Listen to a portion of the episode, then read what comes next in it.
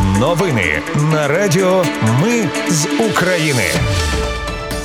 Вітаю, це Радіо Ми з України. Мене звуть Анастасія Вихор. Ви слухаєте головні новини п'ятниці 13 жовтня. Окупанти вкрили вогнем кіндійку на Херсонщині. У Покровську ракета потрапила в управління соцзахисту населення. В Ізраїлі загинуло вже 12 громадян України. А СБУ спільно із військово-морськими силами збройних сил України атакувала дронами російський ракетоносій Буян і патрульний корабель Павел Державін. Про все це та більше за мить у новинах на Радіо Ми з України. Окупанти вкрили вогнем кіндійку. Є травмовані. Повідомили в Херсонській обласній військовій адміністрації. Внаслідок ворожого удару постраждала 42-річна жінка. В неї вибухова і черепно-мозкова травма, струс мозку, контузія, осколкові поранення ніг, травматичне пошкодження хребта. Також поранення отримав 52-річний чоловік. Його з численними травмами шпиталізували в стані середньої тяжкості. У Покровську ракета потрапила в управління соцзахисту населення. На той момент там перебувала 51 особа. Нагадаю, наразі відомо про одного загиблого та 13 поранених. Повідомили в офісі президента. Росіяни дроном камікадзе поцілили в автівку цивільних у місті Береслав, що на Херсонщині. На місці загинула жінка. Її чоловік отримав вкрай тяжкі травми. Ще двоє людей поранені, заявили в обласній військовій адміністрації. Двоє рятувальників поранені під час повторного обстрілу Нікополя 13 жовтня. Їх ушпиталили до лікарні. Рятувальники гасили пожежу на тимчасовій зупинці, яка сталася внаслідок попереднього артобстрілу. Там зайнявся мікроавтобус. Під час ліквідації пожежі військові Росії знову вдарили по місту. Пошкоджено пожежно-рятувальний автомобіль. Повідомили в ДСНС України. В Ізраїлі загинуло вже 12 громадян України. Про це повідомило наше посольство. Ще 9 українців досі вважаються зниклими безвісти.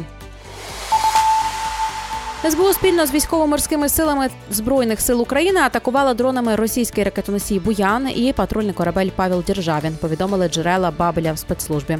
Буян у бухті Севастополя пошкодили сьогодні, а Державіна позавчора. Деталі операції не розкривають. У спецслужбі лише вказали, що кораблі атакували надводні дрони Sea Baby. Після першого підриву російські тральщики та водолази так і не змогли виявити ноу-хау українців.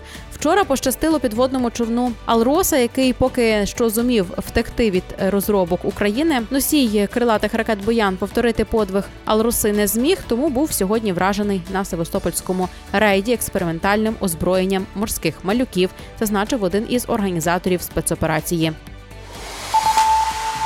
Рух опору в окупованому Мелітополі підірвав залізничну колію, відрізавши росіян від поставок боєприпасів і палива на запорізькому напрямку. Сили спецоперації повідомляють, що під час підриву полотна був пошкоджений також потяг, який доставляв боєприпаси та паливо для російської армії. Центр нацспротиву уточнив, що потяг щодня возив із Криму до Мелітополя та Дніпрорудного боєприпаси. А в зворотньому напрямку пошкоджено техніку, награбовану руду, зерно та інше майно. Центр на карті показав підірвану ділянку. Парламентська асамблея Ради Європи визнала Росію диктатурою. Вона закликала держави Ради не визнавати легітимність Путіна після завершення його нинішнього президентського терміну.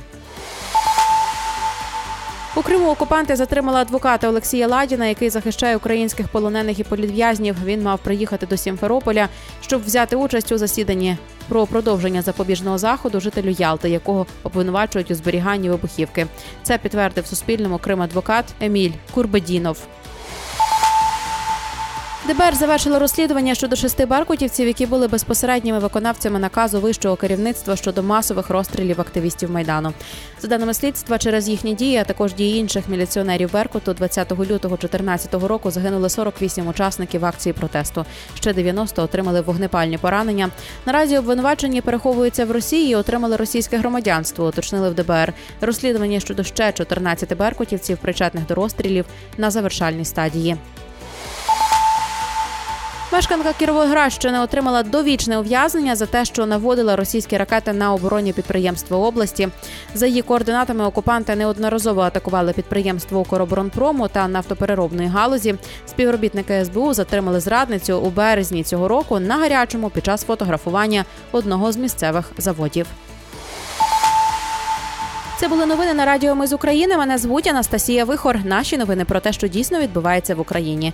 Ми не робимо новини, зважаючи на чиїсь політичні чи бізнес-інтереси. У нас тільки реальні факти. Якщо на вашу думку те, що ми робимо, важливо, підтримайте нас. Заходьте на сайт Ми з України.ком та тисніть кнопку Підтримати. Почуємось. Радіо Ми з України. Перемагаємо разом.